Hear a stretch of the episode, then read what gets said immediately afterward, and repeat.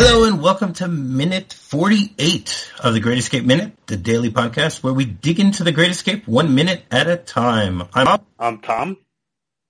And joining us today on this beautiful Wednesday is uh, Alan Sanders of the Wilderide and the Marriage Fit Podcast. Welcome back, Alan. Thanks so much for having me back. It's uh, been a lot of fun, so I'm looking forward to being here with you uh, as long as you'll have me back. Yeah, we'll, we'll have to think about that. We'll, we'll let you know if we want to have you for the rest of the week or not. We'll see how today goes. All right, so episode forty-eight starts with uh, Hiltz picking something up uh, from the ground, which looks like a jacket, and it uh, ends with Hiltz explaining what his new blitz will be. So I, I first want to mention that what, what's really interesting, I, I, I looked at the script, the original script of the film.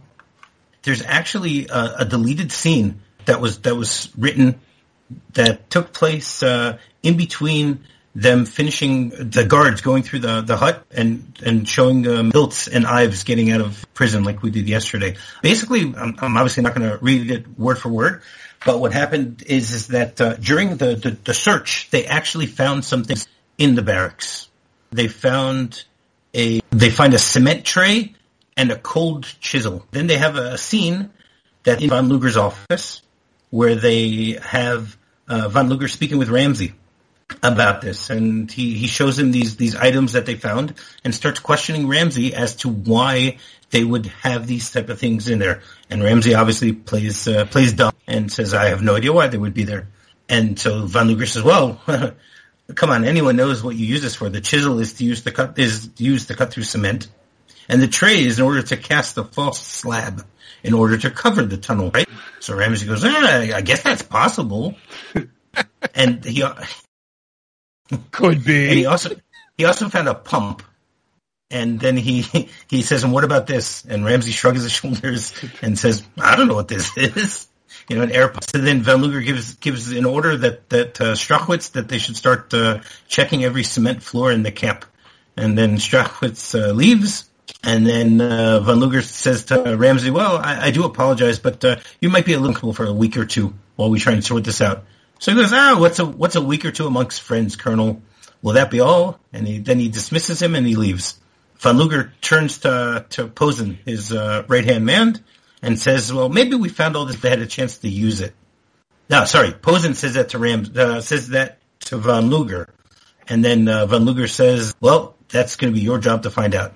Now, obviously, this, this tells us a little more about that. It shows that the Germans are a little smarter than than uh, than they're portrayed in the movie. But I can completely understand why they cut this out. You know, it doesn't really add anything here uh, to to the to the tone of these scenes to to have taken that scene out from the, the middle.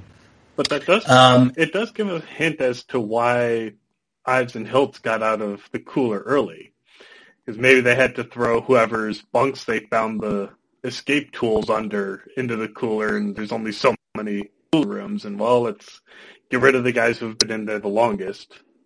Okay, but that, that that actually that actually makes sense. There is something to that. In this in the script, it continues, and it, and it's a very short paragraph that discusses Hiltz and Ives leaving. They don't even mention that they're they're that it, it they just basically show them walking out of the cooler. You know, you don't have the whole point with, uh, you know, Hiltz counting his fingers or anything like that. But what's interesting is, is that as the two of them are walking away, they both steal things that they see on the side. Okay? Hiltz steals a long steel poker used to, for, for fire, uh, used to, to, to stoke fire in a big stove. And Ives takes two small uh, tin saucepans and shoves them under his jacket as they walk off. So, I mean, we, we discussed this a few weeks ago. Uh, obviously, Alan, you, you, you weren't here when we discussed it, that the, the script describes a lot more the the, the the way they steal items along the way. You know, uh, Alan, if you remember the scene where, where Werner catches Henley next to the truck and says, what are you doing? And he says, I'm stealing tools. And he says, stealing tools? Cooler. In in the movie, it, it's it's played out as a joke because he's not really stealing anything. In in the original script, he's actually he really, really is stealing things. Well, they did. Tr- they so, showed that a little bit, and I think for brev, I mean, it's already a three-hour, nearly three-hour movie. At some point, you just kind of have to fill in. One hundred seventy-two your- minutes, right? Almost three hours. But Almost, um, you get the sense that they're so used to just picking up as quickly as they can, stashing, grabbing, because you never know what could be useful for trading, barter, bartering, or um, using for uh, for escape. And so I did get that sense rewatching the movie much more closely, because um, I watched everything up to and then beyond uh, the, the week here that I'm on. And I got that sense that they were, they're all in some ways, there may be one, quote, scrounger, or, but they were all scavengers at some point. Yeah, well, as as the three of us are all, uh, you know, former soldiers, we know that everyone's a scavenger. Everyone's a scrounger. Yes, yes. You know, whose whose shirt was this? I don't know. I don't care. Does Mine it fit? Now. I don't care. Mine now. Exactly. So um, I, I, I guess it, I guess it's the same thing all the way back in uh, during World War Two. They did the same things. Yeah. It's since, since, as we said, you know, we, we were wondering a few days ago about, about them changing clothes. So I guess that's that's what they did. They would steal clothes from others. Uh, unless unless you, you, you, you found something else. Remember, you said you would go check to, to see uh, about the clothes. I did. And I happened to p- uh, pull up an article from uh, j m v h dot org, a website uh, dedicated to the journals and memories of people who had served. And in this case, it was in World War Two, and it happened to be the memories of somebody who was in a prison camp that was dedicated to air personnel that had been shot down and captured by the Germans. So I thought this was probably mm. a journal. And when it comes to clothing, here's exactly what was written in this piece. It said, clothing. As would be expected, our clothes consisted of the items we were wearing when we were shot down. These obviously not last forever. However, Army pattern clothing became available. Ration controlled, possibly obtained through Red Cross sources, but undoubtedly some was material captured by the Germans in various places. We were able to have British boots, shirts, wool underclothing, and later, even some American greatcoats and gloves were available. In addition, individual Red Cross parcels provided things like scarves, gloves, wool hats, and underclothing. There was no regularity about this, and we had to make them last. So basically, the Germans were good supplies, but if they captured enemy supplies, they would just drop it into like the camp and let them sort of just whoever wants whatever scavenge, it's yours, because we're not going to use it. So that's how they would get it, or captured parcels from the Red Cross that the might make its way back to the camp for just scavenging. Right. Okay. Well, great. That's interesting. Yeah, that really is. Um, so continuing with this minute. So, uh, uh, can I say something about this opening hallway? You know how we talked about one of the light sources was coming through the window? The problem is that when you look in this long shot in the hallway, the one suspended light you can see is actually not even lit. Well, and, and, and you see the shadow of the German guards also. Right. From some other lights somewhere. I'm not sure. It's an interesting thing when you start looking at lighting and set design, but they had the one light purposely hanging in the shot further down the hallway, on a, on a wire with a little dome, and it's not even on. At the very least, they could have had a little low bulb lit in there to give you a sense, well, oh, your sources, they're just hanging intermittently, but the one that I see is not even lit. Yeah, that's true. They, they were saving on light bulbs. There was a light bulb shortage. So the other they thing needed that... the extra light bulb. They needed the extra light bulb in Hiltz's uh, cell in order to have the, the dual, double the double shadow, yeah. Yeah, yeah his, his lights were on his vanity for when he got up in the morning and had to comb his hair. Yeah.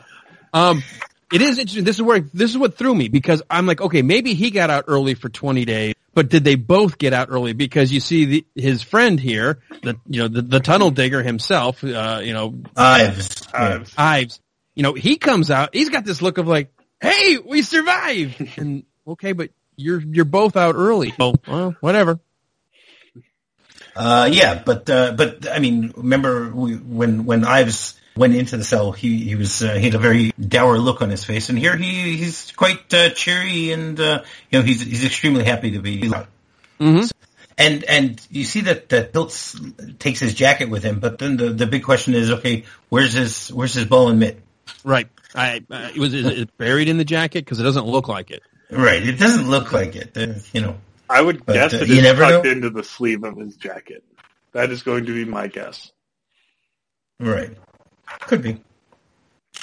Okay, so we, we go to the next scene where we, we, we find Mac, Ramsey, and Roger all in the library.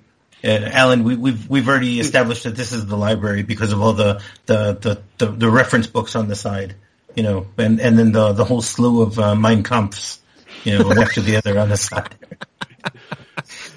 I don't. I don't get. I don't. I'm sorry. I just. I. I don't. I don't get tired of that joke.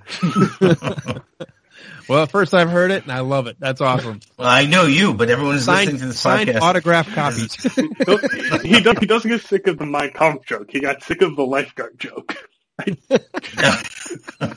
No, because this is my joke. The lifeguard joke is Sedgwick's. That's the difference. So, so uh, Mac says no. So.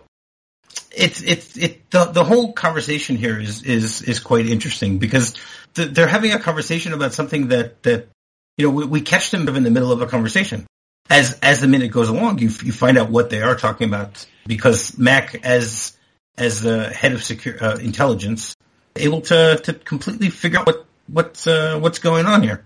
Basically, Hiltz and Ives somehow they found this out, decided to, to plan to, to break out. This I, I is guess. What I don't understand, and I'm I hope you have the script. You could help like, fill in the gap. How in the hell did they know that these two had conspired in the hole? They were next to each other for fourteen, fourteen days that they had planned. The minute we get out, we're blitzing. We're going to just the two of us. We're friends now. We, we've had nothing but each other's company for two weeks. We're getting out of here the minute they let us out. How in the hell would that have gotten back to So, you know, supposedly these guys here in the room to discuss? Well, Mac is really good in intelligence. Yeah, that's, that's the line they had, have to use. Again, the question is, is did, did did they get out of, of the cooler and walk directly to the library? Did they get out of the cooler and, and, you know, the two of them were hanging out on the side, you know, going through their plan a little bit and someone overheard them? You know, we we don't have a tracking shot of them going directly into the library. No, but in terms uh, so this of, could be this could be two hours later. Yeah, so, but in terms of storytelling, editing, you know, unless there's a d- dramatic shift in light, it's the same kinds of shadows, the same general tone. So as a filmmaker, as I'm watching this and I'm watching how you're cutting it, it feels like they went straight here, almost as if they were told, "Now that you're out, you need to come see these two guys. They want you." Right. So I feel like there's no time that passed. It's just straight from the cooler here to talk to the guys that have been planning this escape while the other two were detained for those fourteen days. Right. Okay. Maybe, yeah. maybe, maybe they, no, uh, well, I was going to say maybe they bribed one of the guards, but no, if the guards knew about that, that wouldn't work. Um, right. I don't know. They, they, they, they, that's a very good question. You know, we're, we're never going to be able to have the answers for everything. Especially since we, we can't ask Sturgis. And I would argue that they have been summoned here right away because they want to question them about this idea that they're going to blitz. And so it feels okay. like that was the intent. But maybe they've been summoned an hour. Someone heard it and said, oh, we got to get them here right away. I mean, I, I don't know. I'm, I'm trying to you – know, it, it could go either way. It yeah. could go either way. The timeline is questionable, yeah. It seems like they had time to figure out where someone put their bags – And, and show up at to go see the new boss is really the impression I've always gotten from that scene is they went into the cooler and hadn't put their bags down and now they got to find them and go see the boss. But yeah, there's no time for, even if they're discussing it, for someone to then tell Mac, for Mac to then be sitting with Ramsey and Big Axe, for them to be having the conversation, to summon them to, yeah, the timeline is incredibly questionable. And by the way, right. I'm not bringing this up because I want to try to find holes with the movie. I mean, it's unfortunately what we do when we slow a movie down. When you're watching it real time, it just feels okay. You know, you're assuming they want to meet the guy that they didn't get a chance to sit down and talk because the, the day they arrived, within minutes, he got himself thrown in the cooler. So, you know, it does kind of make sense he'd be summoned, but just the fact that they're going to throw in there, ooh, our intel guy is just so good. He already knew what you were planning. Well, there's no way possible. Or just right. a giant bluff on Ramsey's part. He knows Hiltz has done eighteen ooh. plus. He's done eighteen plus attempts. He's been in the hole for two weeks. He's probably come up with something. I'm going to let him, you know, because they don't seem to know Hiltz. So we're going to let him think the X organization is even more impressive than it already is, and that, yes, we knew what you two were talking about while you were in the hole. Come clean now. Mm. Okay, I, that one I think is kind of is a little more plausible. Although I yeah. thought the question was, "What are you planning to do?" or something. How do, I can't remember who asks it first. Yeah, they ask it in a second. They, they say uh, they ask Phil questions about the blitz out. Okay, yeah. So they know about it ahead of time. Not, maybe they again. Maybe they know that they're that they're planning something. They don't know what yet. Okay. Let's. I can drop that line of questioning because I have another question, and this is again for you guys. You're the experts. Why, at the time, at, at this point in the storytelling, knowing here's an American who has had a reputation for having seventeen other escapes, he's been recaptured, obviously, or at least attempts plus escapes. Why do you, why do you not bring him into your plan right now? Don't you say, well, hold on a second. Here's what we've been working on. Why, why not now? What? Well, again, he's not he's not part of the X organization, but he's so, in the camp, and at some point you're going to have to assume he's in the camp. But, he's in the camp, but but for fourteen days they've already been planning everything. Right. They don't have a spot for him in the X organization. Uh, they don't have a top level spot. You know, he, he he's not going to get an executive position. They're going to give him something in the mailroom, and which Sorry. which he's not going to. No key to the washroom. You were you got you were a no, but, but but but you can actually think about it from that perspective too. That here you have uh you know a high-ranking American officer, and the you know obviously the way that the the whole script is planned out, he doesn't need to be in the organization. But it's not as if someone said at the beginning, "Oh, Hiltz is an expert at getting caught, so let's let's put him, let's give him this position. He'll be out in in two and a half weeks. You know, he'll be out in three weeks." Now, now I'm going to jump in what I think is really going on here. I think these are those moments that Steve McQueen put pressure on the film and the producers to give him more lines and more scenes. This is really a nonsense scene. It's just really here to give Steve McQueen something to do. It's very possible. Yep. I mean, this is this is before he became as popular as as he he, he became afterwards. Uh, this this movie helped propel him to that to that position, but it is a known fact that he caused a little bit of uh, yeah.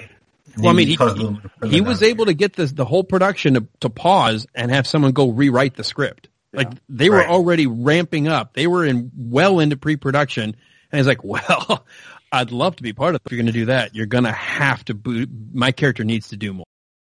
more. Right. And obviously, I, I, how much do you guys, and you can choose to take this out, but like, you know, the whole motorcycle thing, I mean, that was never part of reality. That was just... No, Steve of course McQueen. Not. That's completely Steve McQueen. Yeah. There's nothing about that. He, he That's... actually said, I want to write a scene in where I'm riding a motorcycle. I just, I and think it makes like, sense. There should... was no motorcycle there, and he's like, well, I still want it. And yeah, well, well, there will so be now. Did it. Which, which again, comes out as one of the most iconic moments of the film or of movies in general. So... You know, it means it that Steve McQueen knew what he was. He knew what he was doing. Well, yeah, I'm the whether. uh, you know what? I think you've got to have at some level. Let's face it. You're an actor. People are you're, are paying money to look at you. At some point, you need to have that kind of an ego that says, "I'm worth looking at." And so, if you feel like my part's not good enough to be looked at, you feel weird about that. And so, as an actor. And it's really hard to stop that ego from becoming egomaniacal. But you know, I can see where he's like, "Look, look. You've got me. You're going to have to work with me, okay?" Right. I mean, again, this isn't Towering Inferno. We haven't reached that, that level yet. You know, I'm assuming you're you're familiar with the fact that, that in his contract it said that, that he and Paul Newman have to have exactly the same number of words, you know, in the script. Yeah, wasn't that – and this is, a, this is one of those little side stories. Wasn't it true that because of the two actors that the posters, there were an equal yes. number of posters printed – one with one name just a little bit Correct. higher than the other, and then yeah. the first. Yeah, yeah. But in addition to that, the, the, the contract said that they both had to have the exact same number of words uh, to say in the script, and, and the same number of, of, of minutes on screen or something like that. Wow. Yeah. Yeah. yeah. There you go. Steve McQueen did get the last laugh. I don't think there laugh. are many actors these days that would be able to get away with that. No. I was going to say, Steve McQueen did get the last laugh, though, on the IMDb. Steve McQueen is above Paul Newman for Towering Inferno. The captain. He's also the first build here for IMDb movie as well. He's top bill. Yeah. Correct. Correct. Um, so basically one of the things that Max says is that we're, I'm afraid that we're going to wake up the sleeping goons, which, which takes us back to Roger's line where he basically said that, that we're going to bore them to death and put the goons to sleep. So uh, it's, it's interesting that, that, that they're still using the same, uh, the, the same phrasing between, you know, it's it's been a few weeks and they're still using the same phrasing of what they want to. Uh, well, at that like point, I, to me, it's derogatory. You know, these Germans are just a bunch of goons. They're not real soldiers. They're not. Like, we're going to use denigrating terminology for them. All right. Again, I'm, I'm gonna. I said this two days ago. I'm, I'm holding up for later in the week. I got what to say about the the, the word goons. Also, it's uh, it's it's going to be interesting. Come back and listen all week, everyone. Look at you. You're dropping teases for episodes that won't come for another couple days. You dropped this on Monday. That's Why not? Skill, man. No, because I wanted to I wanted to be more relevant. Mm-hmm. No, it makes sense. Hey, I will tell you, there's this there's this little interaction between um, Richard Attenborough, Sir, which, which will eventually be Sir Richard Attenborough, and Steve McQueen, where they're actually interacting with one another.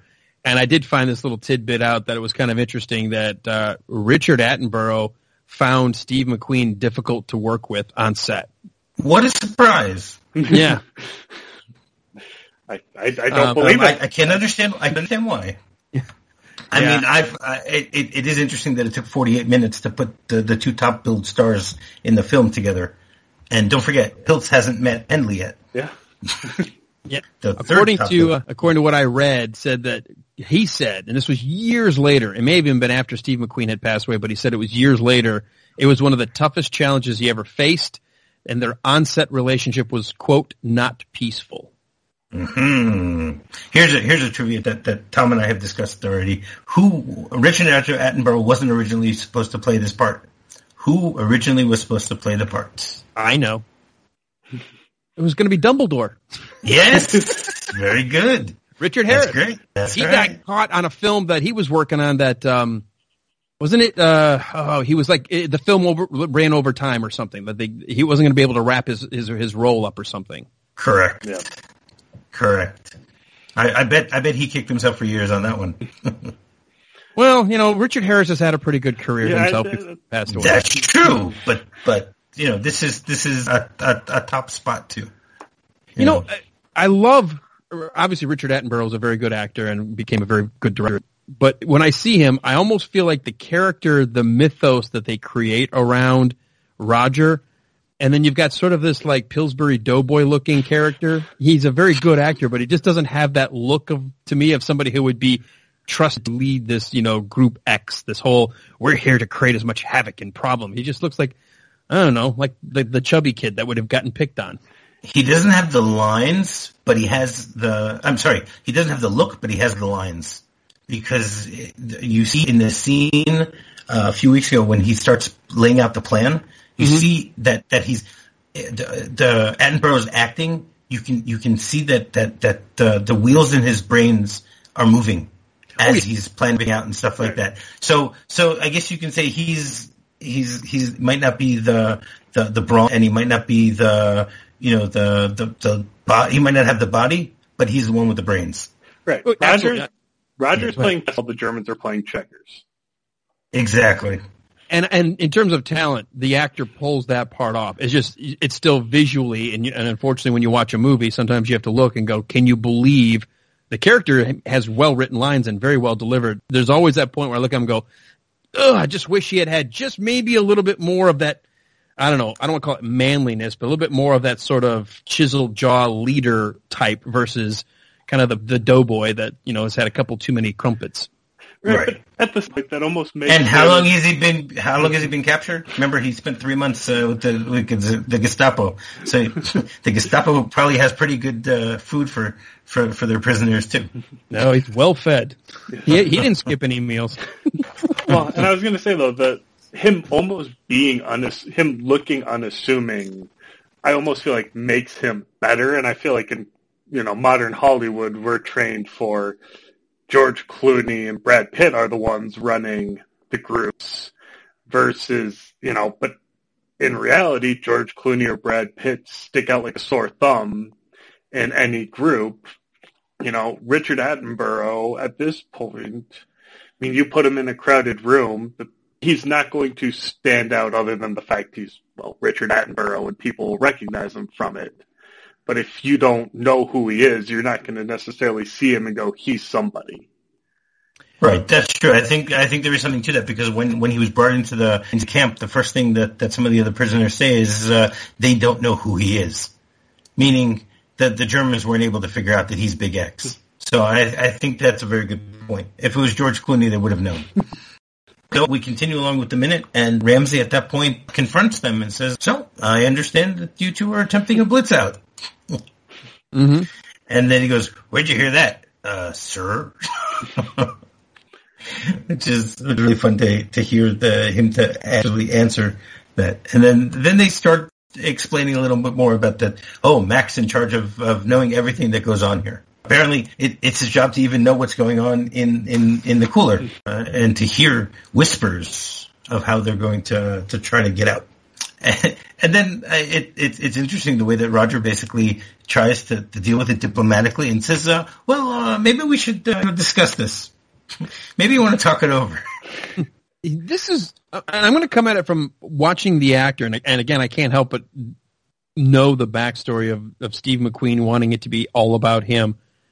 But it seems like he is just so uninterested in being in a military mode when he's delivering these lines. He just, he's got his hands in his back pocket. He's kind of hunched forward. He almost is like, you guys are wasting my time. Why, why am I, why am I talking to you? It just, it feels weird. It feels like he doesn't have any kind of military decorum, where the other three guys, they were very much sort of, and maybe it's the British, but that regimented, he's I, just goofy. That, that's what this is. This is, this is another way of Sturgis showing The, the the the discrepancies between Americans and Brits are. Brits are, are formal and everything. Americans are informal. Come on, what type of what, look at his look at his look at Hiltz's uniform. he, he's wearing a sweater, you know, a short sleeve sweater. It's cut. It's a, it's a long sleeve sweater that that that uh, you know the. I'm surprised that he actually cut it at the at the elbows, as opposed to like cutting it, you know, cutting it at the shoulders. You know, give him the uh, the the really rough James Dean uh, look. It's just weird acting choices. Even if you're trying to call him out because he's not wearing a uniform, the the, the hunched forward, almost like, uh, can I go now? Like I'm. If, if it was redone today, this is like the Keanu Reeves. Like, whoa, dude. Okay, like, I'm going tonight. Okay, like okay, all right, thanks. It just feels so out of, out of, it just feels weird. I mean, it's okay. I like his character because he sort of is a, I don't care kind of a character. At least when we first meet him, he's, he's going to take care of himself. He's already sizing things up. And it just, it just, it's, it stands out to me when I watch the, the three person scene turn into a four, or actually a five person season technically when they come in. It's just right. really uh, interesting acting choices that the director let through. Right. That, that, there's no question about that. And, and what, what the, uh, Ramsey's next line is what really gets me. He says, "Everybody in the camp is supposed to clear, uh, clear all escape attempts in advance." Um, hello, wasn't Hiltz already there? You know, he he's been in other camps. He must know that that that there is protocol here. You know, that things are done in a certain way. That that's the that's that's what what gets me here. You know, obviously he's not part of the X organization. Maybe again, that's uh, the difference between the the maybe the X organization was just a. Or that's what they're they're showing here, that it was a British thing, because you know they, they let Pendley in, you know, into their club. The the just the, the, the formality of it is that you, if you want to escape, you got to get permission to do so. Letting just anyone try to some attempts, you know, and, and it seems that there's there's definitely a lot of uh, you know everyone is, is following those orders, mm-hmm. except for Hills. Well, here's right. what I think it is. M C's the senior British officer. Hiltz is the senior American officer. And, I mean, I mean it just in terms of how officer, the British and the American military have fairly similar rank structures in terms of like oh one, oh two, oh three, oh four stuff. And there's a discrepancy between Ramsey and Hiltz. But I would think Hiltz is going, yeah, great, you can have all your little British flags come ask you for permission to leave. I'm an American. If I want to leave, I'm going to go ahead and take my own permission to do that. You know, or, uh, what's his name? The other one. I can't, uh, if Goff wants to leave, he'll come ask Hiltz's permission to go to make an escape, but he might not go to Ramsey. You know, so maybe in previous but, camps, there was a Air, uh, Army Air Corps colonel there that Hiltz would have a little more respect in dealing with. But um, it's possible. I mean, there's there's there is a big discrepancy between their, their ranks, though. Even though they're in different mili- military, you know, different countries. Ramsey's a, a group captain. He's in O F five. Hiltz is, is only in O F two. So it's not as if he's he's close in rank to him. Right. That's... Right. So he still has the respect. You know, as as they say, you res- respect the rank, not the man. Well, right, and I think that's. I don't know if it's done well or if I'm trying to read too much into it, but I think that's the, I'm giving you this courtesy because you are the senior British officer. I'm telling you what I'm going to do. I'm not going to, if you don't know, that's great, and I might listen to you telling you no, us no, but I'm going to do my own thing and deal with it, you know. Well, that's that. The, the one hole in this whole thing is Ives, which we won't know until tomorrow.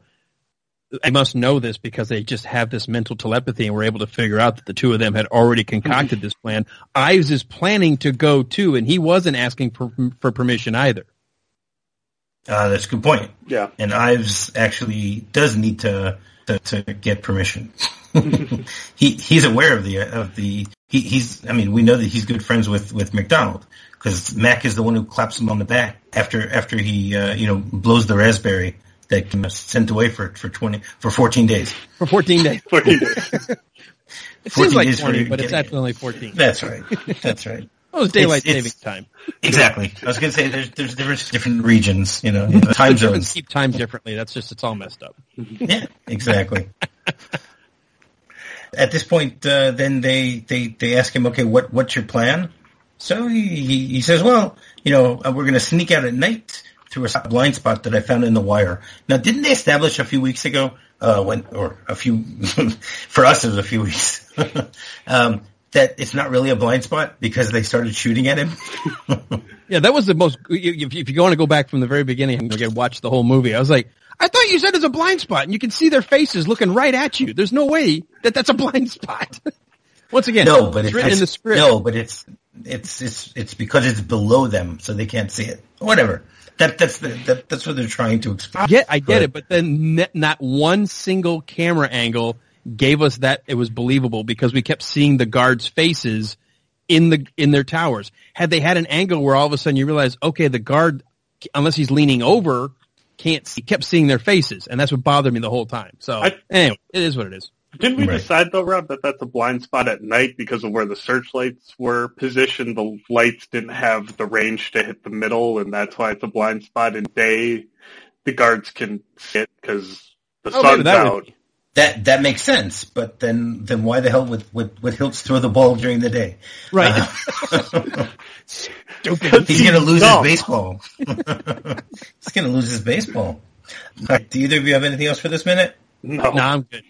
All right, I got one more thing. At, at the beginning uh, of this scene, when you have Mac Ramsey and Roger speaking, Mac uses the phrase that uh, "up the creek without a paddle."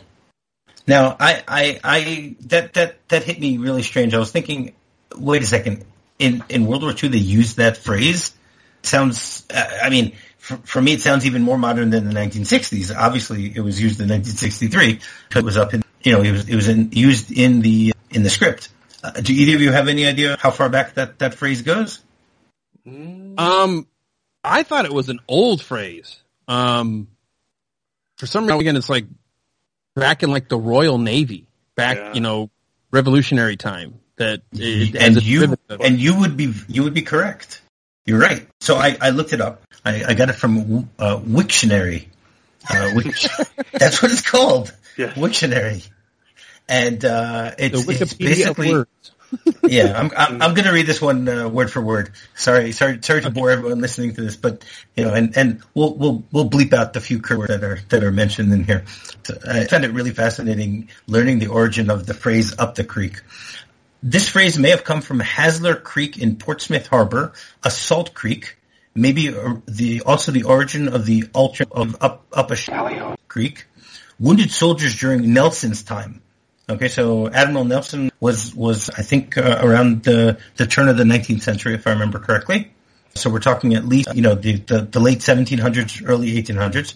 Okay, so wounded sailors during Nelson's time were taken there to be admitted to the Royal Navy Navy Hospital to die or to recover. The ships moored up in the Solent, and the wounded soldiers were transported up the creek by tramline, hence the phrase "up the creek without a paddle." Because you have they to were, pull your boat up the creek. Right. That's right. They were held prisoner so that they would not desert while being treated, and some tried to escape by going through the sewers to the creek. Another reason why they have the alternative uh, phrase "up the creek." Without a paddle, this would be hopeless. Hence the phrase "up the creek without a paddle" to mean trapped, stuck, or in trouble. Much very obscure Navy jargon entered popular culture in the seafaring peoples of the British Isles and thus entered the English language as a whole. Wow. Okay, good. I, I just found that really interesting. Sorry sorry if I bored people with that. I yeah. love the it's, etymology of words. And I think sometimes we just, if we, that to me is fascinating to just take a second and go, okay, well, where does that phrase actually come from? And a lot of times people go, I don't know, I just know what it means, you know? Exactly. Again, if either of you have anything else to say about this minute? Nope. nope. Uh, all right. Alan, why don't you once again tell everyone how they can get in touch with you? All right. I will, uh, I'll do a, a different podcast today because I do two specifically, but the one that my wife and I started this year, we thought it was kind of interesting as we became first time empty nesters, unless they, unless they come back. Um, we created a podcast, uh, called the Marriage Fit Podcast. My wife is a personal trainer, so she's into fitness.